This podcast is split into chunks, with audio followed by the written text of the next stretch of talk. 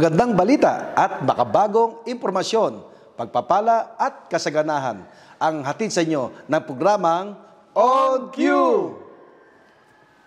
Ako po ang inyong lingkod, Alex Tinsay, kasama ko ang aking partner, Philip Valerio. Ito ang positive news na kung saan tayo ay magbibigay ng mga balita na magiging inspirasyon at maghahatid ng positibong pananaw. Mga balitang makabago at napapanahon, mga sitwasyon ng bawat individual na nagiging pagpapala sa bawat isa. Mga pinagpala, narito ang mga trending na balita. Hair collection, bagong advokasya para sa mga cancer patients. Record-breaking domestic tourist visits na itala sa Tagaytay. Dinumog ng turista noong nakarang holiday break. DepEd naglunsad ng mental health helpline for students and teachers. Filipino artist nanalo ng International Painting Award sa Florence, Italy. Dating homeless, ngayon ay isa ng supervisor sa Safe Haven Facility sa Cebu. Sa kabila ng hirap ng buhay, hindi naubusan ang mga may busilak na puso nating mga kababayan. Para sa detalye ng mga balita. Hair collection, bagong advokasya para sa mga cancer patients. Ngayong New Year, marami ang nagpapaayos ng kanilang buhok kaya naman perfect ang season na ito na kayo ay makatulong din at the same time. Ang Hair for Hope ay isang organisasyong nangungulekta ng mga buhok upang gawing wig para maibigay sa mga cancer patients who suffers hair loss. Marami ng mga bata, kabataan at maging mga may edad na ang gumagawa nito. Pinapahaba nila ng halos tatlong taon ang kanilang mga natural hair at dinodonate nila ang mga ito sa Hair for Hope sa Makati. Ang mga buhok na nakokolekta ay gagawing wig. Pagkatapos nito ay pamimigay naman sa mga cancer patients. Panoorin natin ang ating panayam sa isang donor ng Hair for Hope. Good day, I am Ursuline Lopez from Malolos, Bulacan. I'm 17 years old. I am a host, content creator, production staff, student, and an advocate of Hair for Hope. I am so delighted that I was able to give a chop of my hair to cancer patients. Never in my life have I ever thought that my hair, which also happens to be one of my life's simple happiness, could also bring happiness to the life of others. And of course, it also made me feel grateful because my hair grows back so fast, and that's one of the reasons why I got convinced to give a chop to the Hair for Hope. Being an advocate for me is very joyful. I love entertaining people's questions about my hair donation. I have family members such as my Lola who happens to have cancer as well and I've seen them lose hair and lose confidence because of that. And that's also the reason why I would love to voice out and be an advocate of Hair for Hope. For me, it's a very simple, non-time, non-energy consuming way to help cancer patients. To other people who has lengthened hair and maybe thinking of cutting them off, please do consider donating it on Hair for Hope. Your hair can bring happiness to other people's lives. Let us all spread love and happiness in our simple ways. Kakaiba po siya, Alex, no? Dahil ah, yung wig, actually, yung mga may kilala ko, nagtitinda ng wig, may shop siya, pang celebrity. Pero ito, pinamimigay lang. Al- ang, ang alam ko, ang wig ay mahal. Lalo na, nakikita ko dyan, ikaw pa pa mamimili, kung ikaw yung isang donor dyan, ikaw pa mamimili kung anong style. Kasi sila, parang silang nagdi-design pa eh. Tsaka mas exciting yun. Talagang hindi lang fit sa kanilang ah, sa ulo, yung tumubig nito, kundi yung gusto niya may design pa. Yan ang nakikita ko at nagpapasalamat tayo din sa ah, nag-conduct po na yung ah, pagtulong na yan doon sa mga cancer patient. At least sa sa buhok kasi, pag iba ang style ng buhok mo, may dating eh. Kumbaga, may nakikita yung, yung kagandahan mo, yung kagapuan mo, dahil sa buhok na ito. Saka ito yung mga bagay na supposedly parang wala nang gamit pero nagkakaroon pa ng silbi. Di ba? At hindi lang yun kasi hair yun, mahalaga yun. Uh, nafe-feel ng mga tumanggap ng, yung mga, yung mga recipients, beneficiaries, nafe-feel din nila yung love ng mga nag-donate. Yes. Record-breaking domestic tourist visits na itala sa Tagaytay dahil dinumog ng turista noong nakarang holiday break. Kasabay ito ng pagluluwag ng quarantine status sa Metro Manila ang pagdagsa ng mga turista sa mga paboritong pasyalan sa Tagaytay. Ayon sa Tagaytay Tourism Office, dumoble ang bilang ng mga nagpunta nitong nakarang holiday season kumpara noong nakaraang buwan. Pinahintulutan na rin ang mga bata sa mga parks basta may kasamang adult na fully vaccinated. Kailangan lamang na magpakita ng vaccination card para makapasok. Nasa 70% kapasidad ang lahat ng outdoor areas. Tagaytay at 50% naman sa indoor venues. Wow!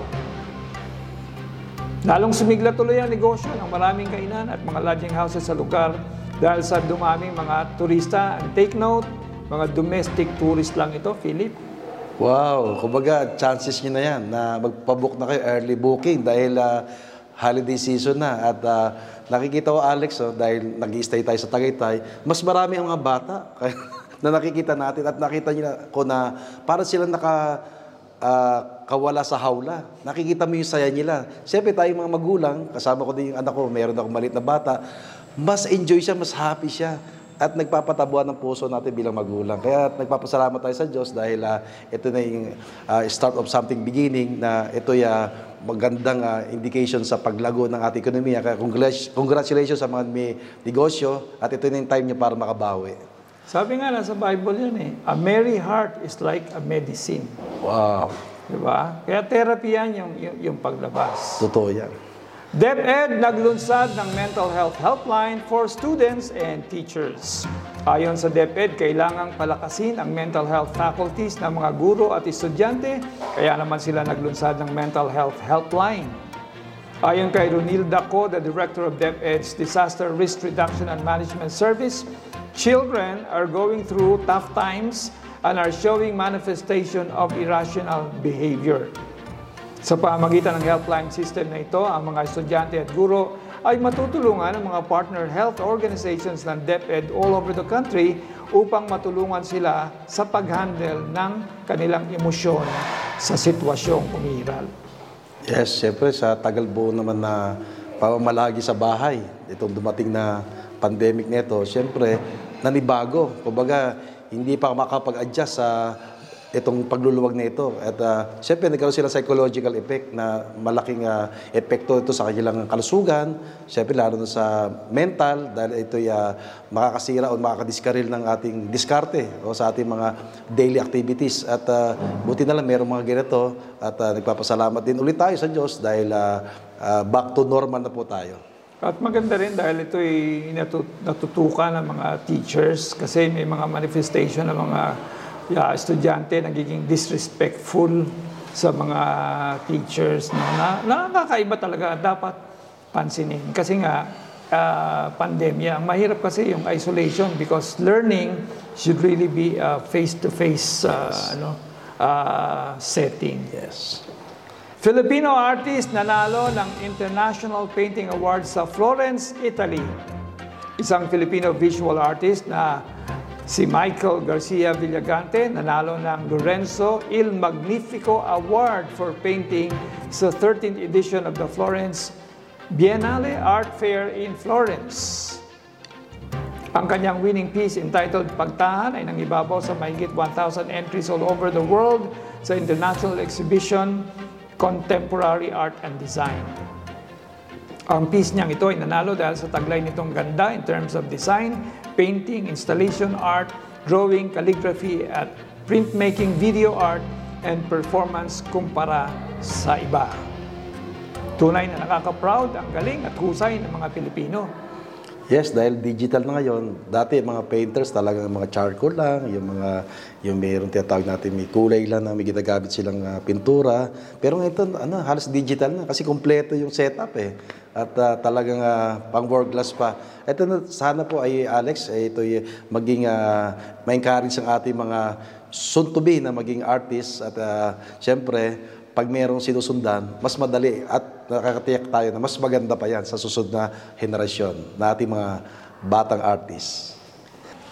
Dating homeless, ngayon ay isa ng supervisor sa Safe Haven Facility sa Cebu.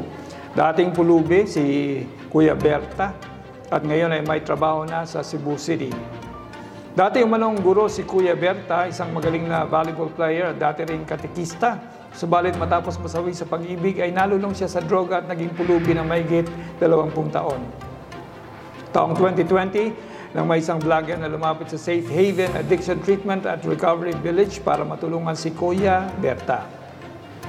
Isang taon lang ang nakalipas, nakarecover agad siya, napabilang siya sa administrative staff ng Safe Haven, staying si Kuya Berta sa kanyang trabaho, at paminsan-minsan rin ay bumibisita sa kanyang pamilya.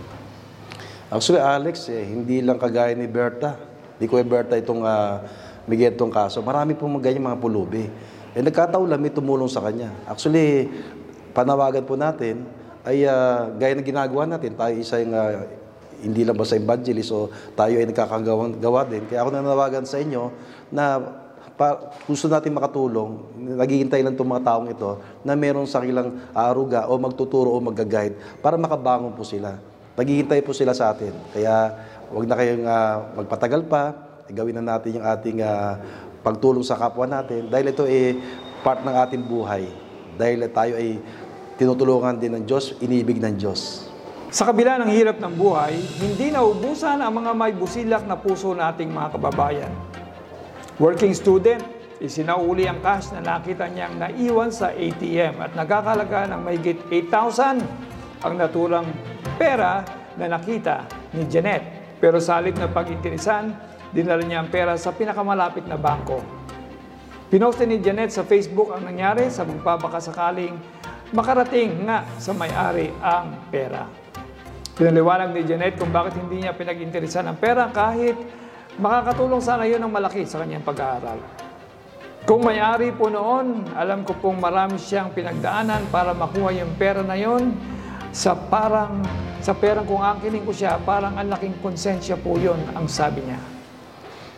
Yes, nakita niya yung uh, sitwasyon ng bawat isa na talagang nagipit o nawalan trabaho o negosyo. At uh, gu- ano, gumana ang kanyang konsensya. Kumbaga nakarelate din siya kaya naibigay niya ng kusa talaga na walang pag-alinlangan. Kaya saludo ko sa iyo ha. Sana dumami ka pa kagaya mo. Alam mo, uh, Palagay ko, ito na yung breakthrough kay Janet. Kasi yung mga ganyan, Philip, pagsubok yan eh. Temptation yan eh. Talagang naghahanap si Lord ng uh, ibibless ng mga tao. Eh, ano mo dyan, requirement dyan eh, para makatanggap ka ng breakthrough, malinis ang puso yes. mo.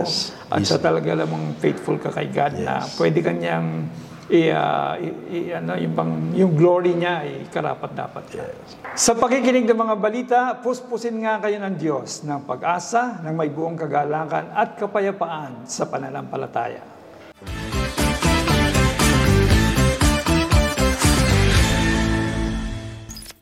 Ang ating pong panauhin ngayon ay ang mag-asawang pinagpala ng Panginoon, hindi lamang po sa larangan ng negosyo, kundi sa pagiging OFW at pagmiministeryo bilang pastor.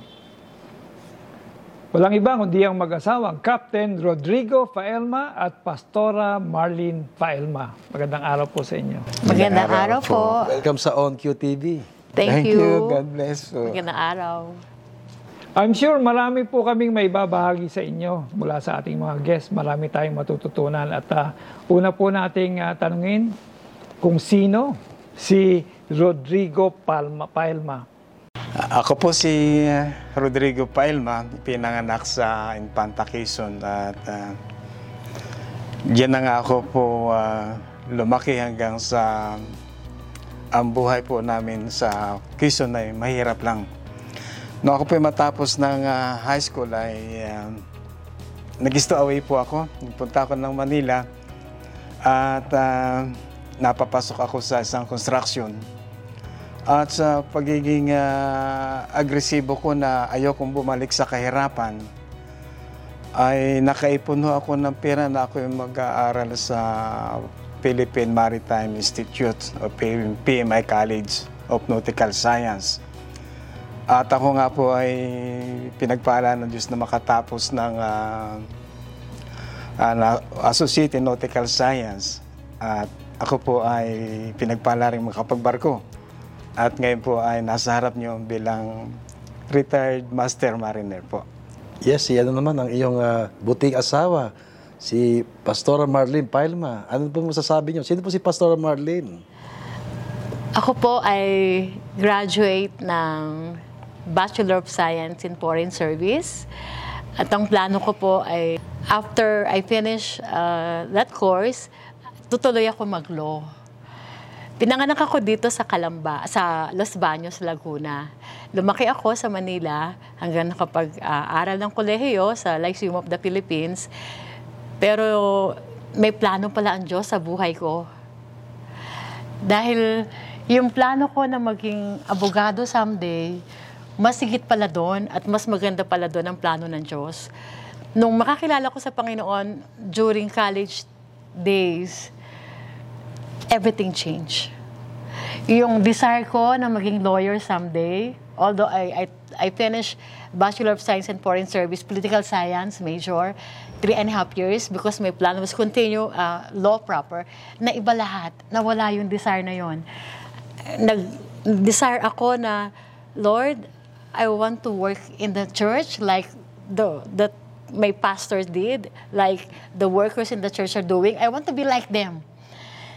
And true enough, right after I finished uh, college, my pas- the pastor's wife approached me, uh, Deborah Merle, the wife of uh, Pastor Steve Merle of Victory. She said, "Do you want to be in the full-time ministry?" And I said, "Yes." And then the rest is his history. I, I had I spent five years as a full-time minister in Victory, Maranatha that time in 1986, 80, 84. And then up to now, I'm serving the Lord as a pastor. Before I served to, uh, Word for the World. And when I marry my husband, he has his own church, he has his own ministry in Calamba. Of course, I have to join with him. And until now, I'm pastoring Divine Presence Church. Paano ba kayo nagkakilala? Um, actually po, uh, Marlene is my second wife. My first wife, Pastora Julie, uh, hindi siya nakasurvive sa breast cancer. So, nung magyang nabiyudo ho ako ay ang hirap ng naging buhay ko. Pag nasa bakasyon, ang kasama ko ay mga bata sa gabi lang. Pag araw, nag-iisa ako. So, bumalik po ako sa barko bilang kapitan ng barko, I mean. Parang ang bawat tingin ko sa mga foreigners, foreign, foreigners na mga babae, sabi ko gusto ko sila mapangasawa. Kasi wala akong asawa eh. Gusto ko mayroon akong kakakasama sa buhay. Hanggang sa matapos ho ang kontrata ko, ay tinanong ko ang Panginoon. Sabi ko, Lord, hindi ko kaya mag-isa. Kailangan ko ng kasama. At bigla hong nagbab, nagbalik tanaw ako sa mga pictures nila, lalo na sila magkakasama sa Mindanao, sa uh, outreach mission. His first wife became my friends.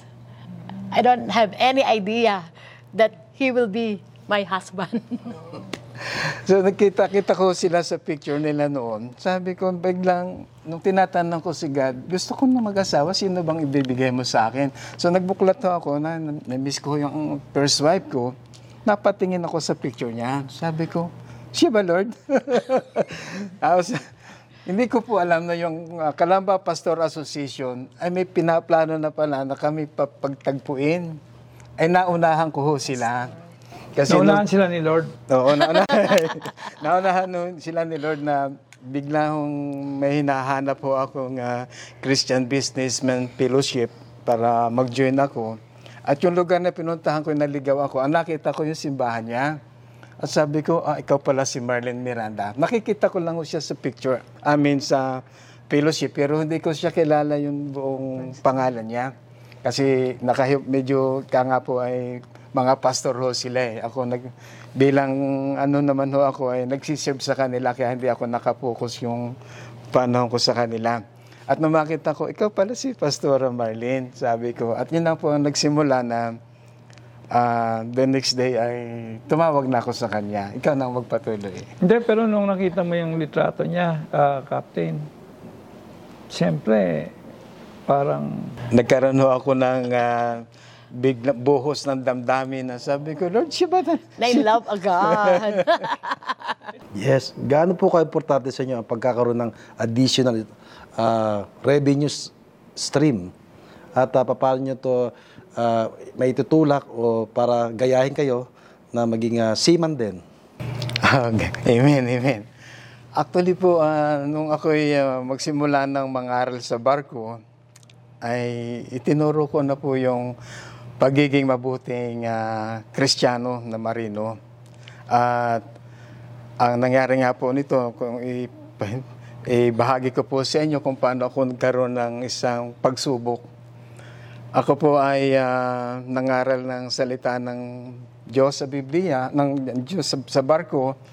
At sa, sa aking pangangaral ay ang kalahati ng crew member ay nagbago. From worse to good, ika nga. At nakaipon sila ng pera. At ang kapitan ko po naman ay ga- nagalit sa akin dahil ah, ang gusto ng kapitan ay kung saan siya nandoon, nandun din ang crew. So sabi ko sa kanya, Sir, di po ba mas dapat mas matuwa tayo dahil yung mga taong nag, nagbago na, dati walda sila, ngayon naipon na ang pera nila, ay hindi rin ho naging kasiyasiya sa kanya yun. Ang gusto niya, kung saan siya na doon din ang mga crew. Ibig po sabihin eh, kung siya na doon sa beer house, beer house din ang punta ng mga barko, ng mga taong barko. So, ang nangyari po sa amin, nang- nangyari na gano'n na ako ay kinasuhan ng kapitan na yung ang kaso ko po ay wala sa aming kontrata ang mga ngaral ng salita ng Diyos. At ang sa pangalawang kaso ko ay dinidivide ko raw ho yung mga tao, separation. At nang ako nga po ay umuwi, nung tapos na ang kontrata ko, ay ako may kaso sa pisina, preaching the gospel. At ang sabi ho ng aming uh, port captain, ay hindi ka na pwedeng bumalik sa barko. At ang nilagay na remarks po ng aking dating kapitan ay pula. Pula ho ang sulat. Ibig sabihin, hindi ka na pwedeng magbabarko. At ang nangyari po ay pinamimili ako ng port captain. Sino ang pipiliin mo? Ang Diyos o ang iyong profession? Ang Biblia mo o ang profession mo? Sa panahon ngayon po ay ah, ako yung breadwinner. Kung pipiliin ko, pipiliin ko ang Biblia, paano yung mga kapatid ko na numaasa sa akin sa kolehiyo? At kung pan, pipiliin ko naman ang aking profession, paano si God na nagbago ng buhay ko? At ako po ay pin, na- pinipilit pasagutin ng ah, port captain. Sino pipiliin mo? At sinagot ko po, sabi ko, Lord, paglilingkuran kita. At ako po tumalikod sa, sa aking port captain. Sabi ko po ay ah, ako po ay magpapaalam na at ang pipiliin ko po ang maglingkod sa Diyos. At ako nga po ay ah, umuwi at umiiyak sa kasakay po ako sa bus na patungong Laguna sa likod na umiiyak ako ng yung pag-iyak ko ay parang bumubuhos na tubig sa buong katawan ko, sa katawan ko, yung luha ko. Sabi ko, Lord, wala na akong trabaho ngayon. Paano ako, may pamilya ako ngayon? Anong mangyayari sa akin ngayon? Hanggang sa ako po ay napasama sa mission sa Ipugao para kung saan ko hinahanap ko po ang Panginoon at napasama ko doon sa bundok ng Ipugao. Sa pagsamba po namin sa Diyos sa Ipugao, eh ma- matutuwa po kayo dahil ang pagkain nila ay kamuti sa maga, saging sa tanghali, kamuti na naman sa gabi pagka hindi po panahon ng anihan ng palay. Pero matutuwa ko na lang ulam eh ah, tapang ah, tapang usa, ganun, baboy mo, ganun na. Tapos yung, yung labuyo o yung wild na chicken. At ah, ang nangyari po noon ay nakita ko yung sa pagsamba po namin sa gabi, nakita ko po yung barko sa paanan ng bundok.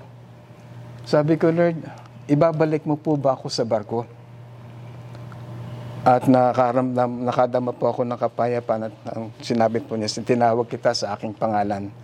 Pagbaba ko po mula sa bundok, ay sinalubong ako ng asawa ko na mayroong telegrama ang opisina na pinare-report ako sa opisina. At kina, after two days po ay pumunta ako ng opisina. Sabi ko, bakit kaya? Ay ayaw ko nang magbarko. At ang sabi po na port captain sa akin ay, sa Sabado aalis ka. Mag-join ka sa barko. Sabi ko, well, ay, ayaw ko na hong magbarko. Hindi, magbabarko ka. At promoted ka pa as second officer. Third officer po kasi ako noong kasuhan niya ako ng kapitan ko. So, ngayon, promoted ka as second officer. Sabi ko kay God, Lord, paano ito? Yun nga po, inulit niya, tinawag kita sa aking pangalan. At simula po noon ay pagbabalik ko sa barko, hindi na, na- hindi na po ako natakot sa sino anong gagawin sa akin ng kapitan ko, anong gagawin sa akin ng makasamahan ko. Basta nasa puso ko na po isipan ay sigad ang aking paglilingkuran. Salamat po. Actually, dahil ikaw ay naging kapitan na, na matagal na taon, no? Ay, syempre, nabanggit niyo sa akin, yung barko, parang ginawa niyo ng church, na ano kayong uh, Sunday uh, service. Eh, ano naman ang partisipasyon ng iyong asawa? Alam ko, kasama niya pag kayo bumabiyahe around the world. Ikaw na nga sumagot.